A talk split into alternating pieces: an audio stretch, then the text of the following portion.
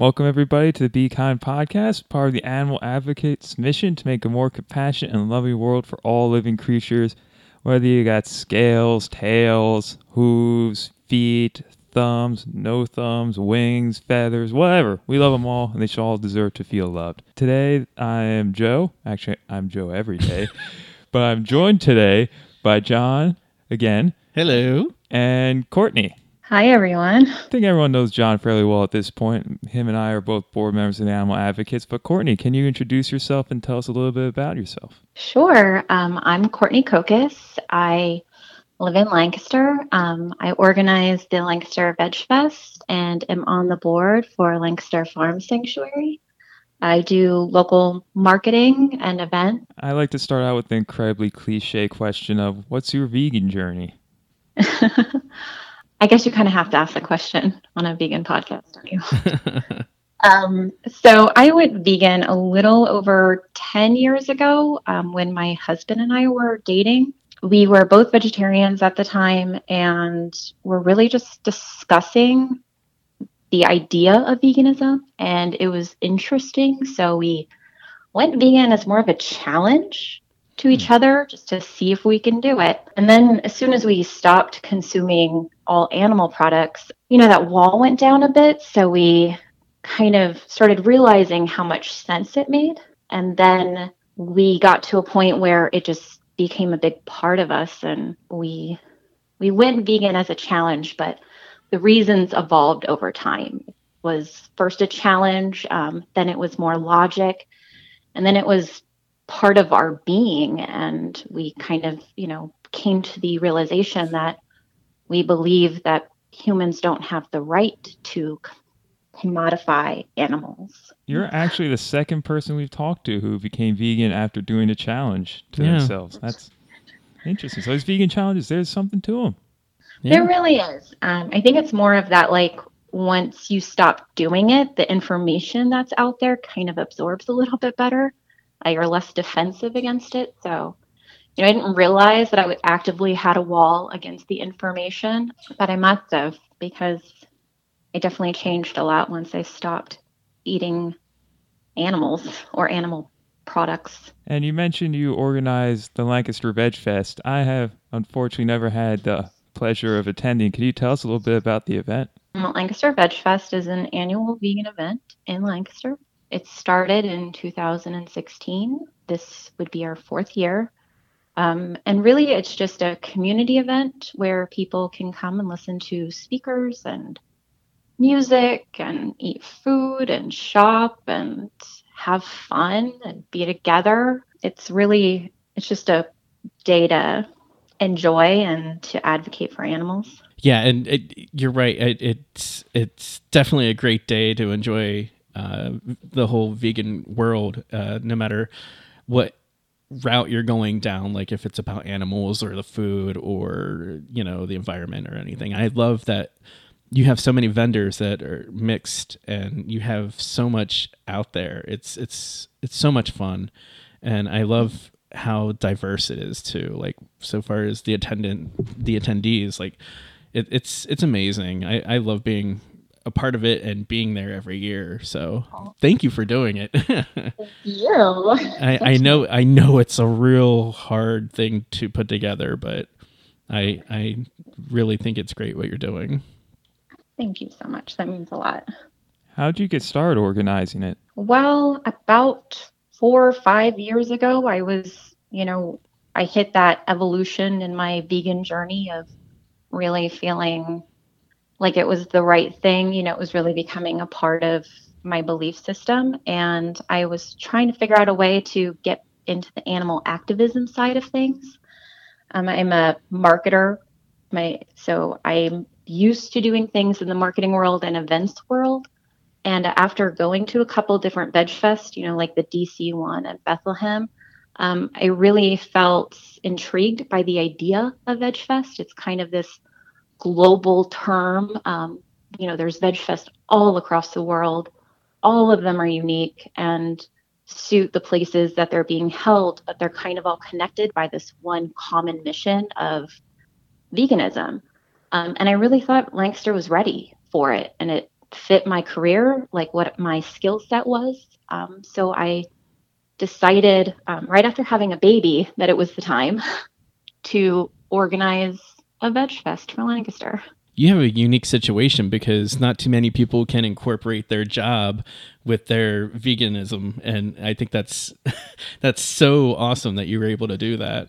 It is great. I marketing is it fits who I am. Mm-hmm. Um, it suits me. and I I really I mean that's my goal in life is to be able to live in this vegan world, um, live for the animals, to have my career one day become something that I can um, do for the animals. You know, currently I I'm a freelancer, so I work for a bunch of local nonprofit or local businesses. Most of them are nonprofit actually, but I see VegFest as more of my my activism, something a way to give back to my community and something to do to advocate for animals. And that's that's amazing in itself. I mean, you that doesn't get any bigger than that because I mean, how many people did you have last year? last year was over 10,000. Yeah, that's that's a pretty big uh yeah, achievement right there. And I mean, that's that's some big activism right there. Thanks. Yeah. I mean, I know a lot of people come because, you know, it's food and it's bands and it's fun, but I do hope no matter what the reason is, everyone walks away with with something. Something to do with animals, you know? Yeah, absolutely. I want to touch back on something you mentioned how you are a marketer and have clients that may not necessarily be vegan. Do you ever come into ethical situations where something a client wants to market or someone organization that wants you market for them doesn't align with your values? Yeah, I've had that in the past. Um, you know, with like I worked for a local bread company and they had non-vegan sandwiches. I justified it for a really long time and I think, you know, everyone has to do what they have to do. But I'm at a point now where luckily I don't have any clients that clash with the vegan mission. The way I feel about it makes me realize I can't go back. Um, I don't want to justify it anymore. You know, I, I'm not judging anyone who does because I know personally that it's so hard, you know, when you're trying to find clients to be picky, especially in Pennsylvania. Um, but luckily, I just I found me a place. I find myself in a place where I can be a little pickier um, and just give my all. And I do better work when there's no clashing of ideals. Yeah, um, I feel like my creativity and my ideas come clearer when I'm not arguing with myself over the ethics. Yeah, I can imagine that being really stressful. So that's awesome that you're able to filter that out and be comfortable yeah. at your in your situation. Yeah. Like one of my the jobs I have is for like a nonprofit school. You know, there's nothing really there that clashes. I don't know. I think kids shouldn't learn. No learning. None whatsoever. Yeah, I think also you mentioned that you're not going to put 110% into a project that clashes with your ethics. So at the end of the day, you're going to put out subpar work as well. Yeah, I feel like it. I feel like um, maybe not subpar work, but just I feel like part of what I bring to the table is ideas. You know, my the ability to create events and the ability to think outside the box, but that it doesn't come as freely when like there's this other thing nagging at me. You know what I mean? Yeah. Absolutely. So the work isn't necessarily subpar. I just feel like it's it's a hurdle. Yeah, yeah, I get that. Another thing you mentioned is that you thought Lancaster was ready for a Veg Fest. If anyone else mm-hmm. out there in maybe a different communities looking at organizing a Veg Fest or a large scale event, how should they gauge whether or not their respective communities are ready for such an event? Yeah, that's a good question. Um, I feel like for me, I knew it was because I had approached a few companies about it um, and they had agreed to sponsor. So, really, a, a community is ready when you're seeing vegan options on menus, you know, that may not be vegan restaurants. You don't have to have like a ton of vegan restaurants. You don't have to be like Philly, you know, where there's just an abundance of options, but you need to be able to have the support so you need to be able to have companies willing to sponsor and vendors willing to attend, especially local vendors, and people willing to come and volunteers willing to help. So all those pieces need to be in place. Um, you know, I knew Lancaster was ready just from the vibe I was getting and from what I was seeing in the community. But if people are looking to do a large vegan event and they're not sure, I would recommend they start with smaller events um, and just gauge that, you know, response, gauge how many attendees they get, like look and talk to different companies to see if they're willing to sponsor. We are recording this in the midst of the coronavirus epidemic where every public event for the next forever, it seems like, has come under intense scrutiny.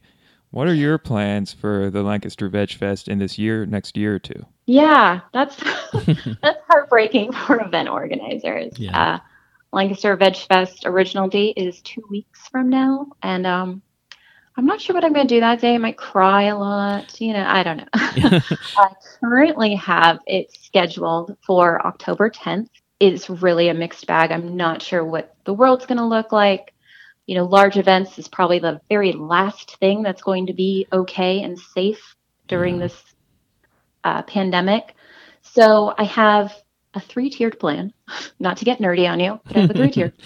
we love nerdiness. Tiers are the best. Phases, tiers, all good things. Bring them on. right. so this year the plan is, you know, number one, hold the event full blown. Everything's great. Things are safe. Who knows what needs to happen for that to be a reality, but that's still what I'm hoping for and how I'm organizing. You Mhm. know, I want to be ready for this event if I'm able to give it to the community. Right. I'll, I'll skip to the third. The third is a virtual event. That's Plan C. Um, I found a couple of different online softwares, technologies um, where I can hold this sort of conference style event, uh, thinking of ways to make it really fun, like sanctuary tours and yoga and you know live speakers and bands and giveaways and a bunch of other stuff. Ton of ideas for that. Um, and you know plan b if it's kind of this like sure we can have some events it's sort of like maybe 50 100 people 200 people but not quite 10,000 people um, then i'll probably do a like hybrid of those two hold a virtual event but try to do some like viewing parties around the community so i can still help small businesses and sort of stimulate business that way for them I think good way to look at this whole situation is even if you have to go virtual, don't so much look at it as a you're missing out on all these things, but look at as a way you can incorporate so much more things. Like those ideas you just said, yoga class, farm sanctuary tours, those are things that wouldn't happen in a live Ex- event, but that's something you can do now with this virtual space. Totally. I agree. Um, I have my first virtual event next month um, that I'm putting on for Lancaster Farm Sanctuary. Um, it's called the Great Sanctuary Tour. And um, essentially, it's a live tour of 10 different sanctuaries across the US in one day. That's um, amazing. It should be really fun. I'm hoping that it, you know, helps the all the sanctuaries involved to raise money. Um, I'm trying to get more sponsors so I can do matching donations for them. And, you know, it, it gives everyone the ability to tour sanctuaries they would never be able to otherwise. You know, you're going to be able to tour sanctuary in Lancaster and one in California in the same day. So I'm I'm hoping people will dig it. Um, there's going to be giveaways there too, and it's going to test out the platform that I'm hoping to use for VegFest. So it's a win-win for me. I gotta you know test this thing out see how it goes, and also support my local sanctuary and others. That's awesome. It sounds like a win-win for everybody. I mean, like you said, uh, you know, being able to see a sanctuary in California and you know, and throughout the country and stuff. That's that's awesome. Like that's such a great idea. So I'm yeah, hoping awesome. it'll be fun. It's something like I personally wanted. like maybe other people want to do this too. yeah, no, that's that's great. As you were organizing the Lancaster Veg Fest, what is one of the biggest challenges you faced? You know, I think my biggest challenges are probably the same challenges any large event makes, like has. Um, you know, I think it's coordinating everything, thinking through all the details, uh, making sure everyone's safe, and you know, you're one step ahead of any crazy situation that could happen. Um, you, you have enough trash cans, things like that. There's enough toilet paper, you know. Yeah. I feel like there's really not a huge difference between the challenges of a Veg Fest and a challenge of any other large scale event. Um, maybe the one unique thing would be a little bit more internet trolls. Pretty much other than that, it's it's the same thing. It's just coordinating enormous amount of people and vendors and making sure all of their potential needs are met. You do it so well. Like it's such a well-oiled machine. Like it's amazing how organized you are. And i know you you obviously have volunteers and everything but like you are just like boom boom boom like everywhere uh during that day. Like it, it's incredible to watch. Like i you're you're like a superhero or that's just like floating around everywhere like making sure everything's oh good God. to go. It's incredible. I mean you know i've been i've been helping you out with veg fest since the beginning. And like mm-hmm. i just the first time i ever you know was around you and just watching you operate it was just like whoa like this is mind-blowing. Oh my so, god thank you so much. I'm totally gonna but no i mean it's it's you you are so organized and it's it's it's amazing to watch. It really is.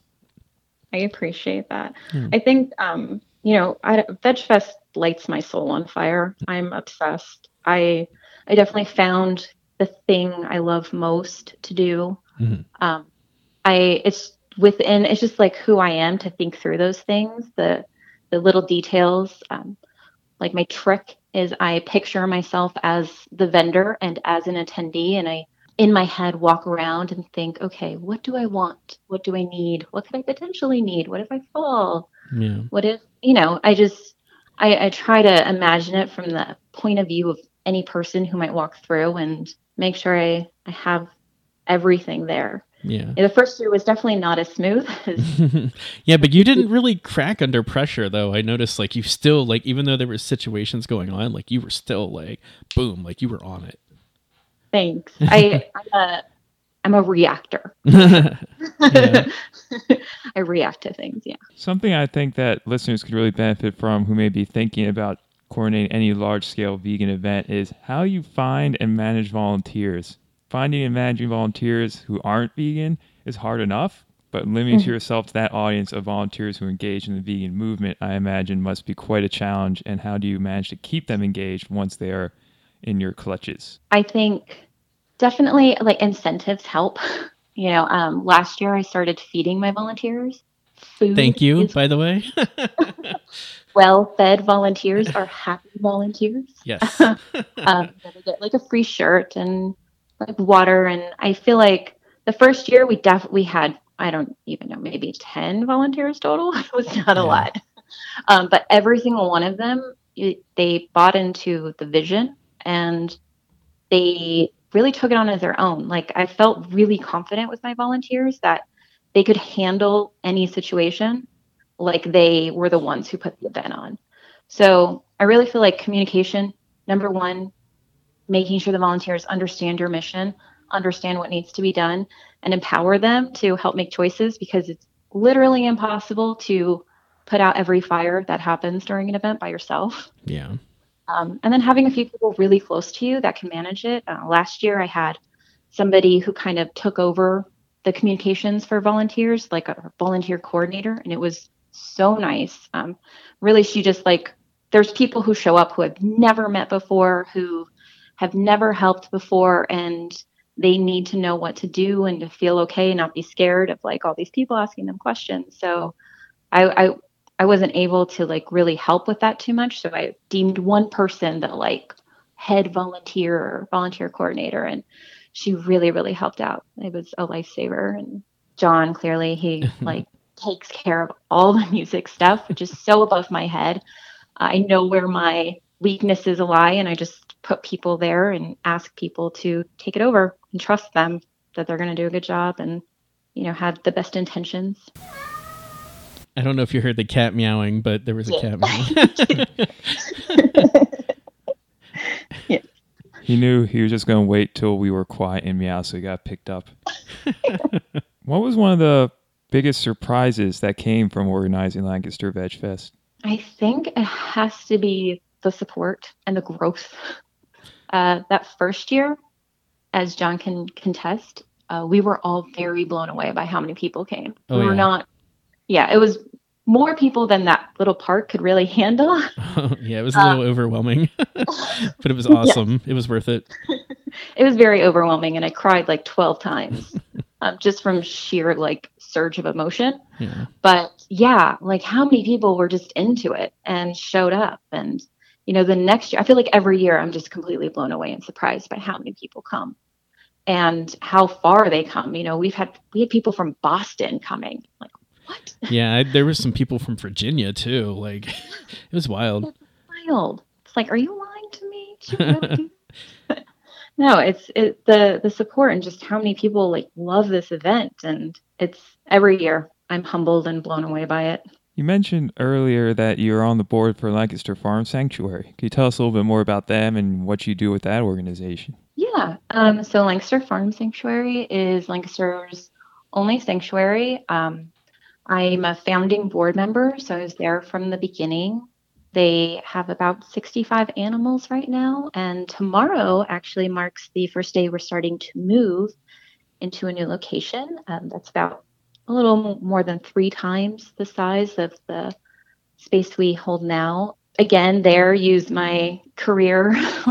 I do marketing and fundraising and event organization for them, uh, like this great sanctuary tour happening next month. I built their website and you know, just help to make sure that we're communicating our mission and that we're doing what it takes to be able to fund the needs of all these animals. Well, I work in marketing as well, so I see that all your marketing efforts on your website social media and is very top notch, high quality professional stuff. So you're doing a great job. I really appreciate that. Thanks so much. Courtney, I gotta ask, what's your favorite farm animal? Um, ah, gosh, that's so hard. really? the hardest question you've asked. Um, I, uh, okay. Um, goats. I have to goats. Goats are pretty There's amazing. all the time.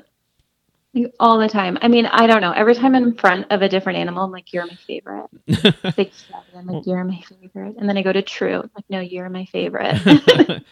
Goats So- have an unfair advantage though, because they have resting, smiling faces. It's not fair. I know. It's true. It's true. It's impossible not to love goats. I'm partial to cows myself. cows are awesome. Yeah. I know. If I'm in front of a cow, if a cow was in front of me, I tell you that cows are my favorite. John, I, I I love goats too, but otters is probably my favorite animals. I know we're still talking about farm animals, but I was gonna say, what farms are you going to? you never been to an otter farm? no, uh, so far as farm animals, I would probably I, I would lean towards goats, but um, llamas are pretty awesome. As another educational point for the listeners, Courtney, I know there's a lot of talk about language of how we talk about animals. Is there a proper way to talk about animals that are typically found on human farms that we should be aware of? Not that I'm aware of. Um, we we say farmed animals, uh, not farm animals.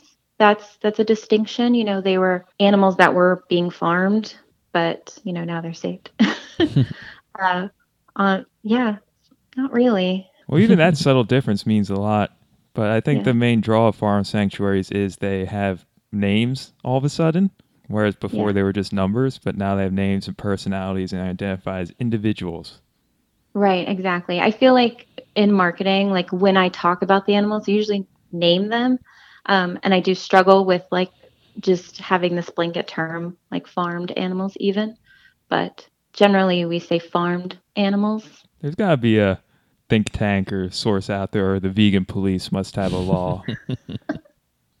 Try to avoid the vegan police. yeah, they're no fun. Do you have anything else you'd like to say about any projects you're doing that people might be interested in hearing? I mean, the two main ones this year are going to be Veg Fest and the Sanctuary Tours next month. But you know, I had a another event planned this year that I had to uh, cancel because of the pandemic. Um, was called the Vegan Circus. Interesting. It was going to be my attempt to try to make a you know a like a living from events. Um, you know, Veg Fest is my activism, but I do love it, and I I do feel like I'm getting fairly good at it. So I wanted to do it for a living. I'm I'm never going to charge a entrance fee for Veg Fest, and that's really the only way you can make any money from doing an event. Um, you know, sponsorships and vendor fees. That all goes to making the event run. Right. Um, and because I stand by that, and I, I want VegFest to be accessible, I want it to be my my way of giving back to my community. Um, a second event would need to happen. So uh, I came up with this idea of the vegan circus, and the tagline is it's like a circus, but not terrible.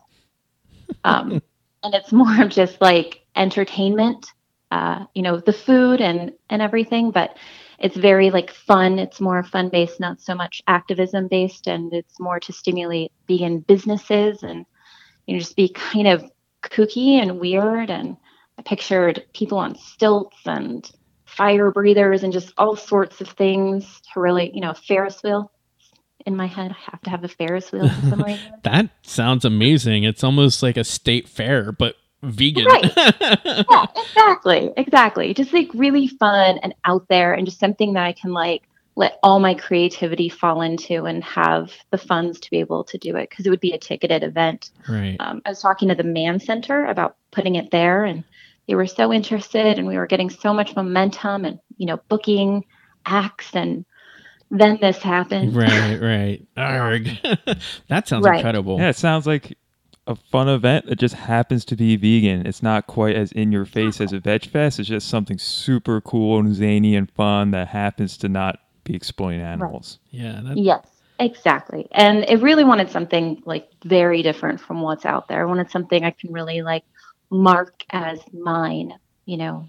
I feel like my identity doesn't matter for VegFest just because it's more driven by the community, what the community needs, what the community is ready for, what they want. Right. Um, but this event, I f- felt like it was going to be like more of me, more of like, just like if I had no barriers and really just could like do whatever I wanted. It was just going to be like super weird. that really sounds amazing. And I really hope within the next like couple of years, if maybe less, that could be a thing. But man. hope I feel like right now I'm just going to put my focus into, you know, um, the sanctuary and making VegFest virtual. There's no way to do the circus virtual, but right, right. Yeah. That'd be yeah, a challenge. the I mean- community with something and working my way back up. Well, we're coming up on half an hour, but in parting, or is there anything you would want to tell someone thinking about organizing a large vegan event or coordinating these large scale things that you wish you had known back when you first started? Well, primarily just make sure that your community is ready and you have the support there. It goes so much smoother um, if there's sponsors ready within your community and there's volunteers and the support system is essential to making it work. Um, give yourself a year to organize the first one because there's a lot of details that you would never know. Be friendly with the health department um, because it's up to them to approve your vendors. I always drop off vegan cupcakes to like any, you know, city employee that like, I a- have contact with. That's a great incentive. yeah, it's just like help. Them. I just want to keep them happy because I'm a total pain in the butt for them. Um, Yeah. We definitely have the most vendors of any event in Lancaster, so I feel terrible because they're like hundreds of applications they have to go through. But oh man. um, you know, just be kind and gracious and make sure you're doing it for for the community. That is fantastic advice. Thank you again, Courtney, for spending some time of your weekend with us. This has been great. Awesome. Yeah. Thanks for having me. This was fun. We'd love to have you back on at some point uh, Cool. in the future because you're you're awesome. Thanks so much, guys. I feel so good about myself after this. I'm gonna, I'm gonna call you guys every week to see. I mean, not a whole lot else going on, so sure. That's true. Well, if people want to reach you or learn more about your work, how can they do that? Well, you can reach VegFest through we have social media and you know my email's on there, pavegfest at gmail.com. Um, you know, feel free to reach out. Uh, the sanctuary has Facebook and Instagram and all that too. So you know, follow along. Um, I'm not sure when this will air, but the sanctuary tour website should be available within the next like tickets should be available within the next couple of weeks. And if you want to reach us at the Be Kind Podcast, send us an email at bekindpodcast at gmail.com or message the Animal Advocates Facebook page. And we'll be more than happy to answer any questions, even have you on as a guest if you want.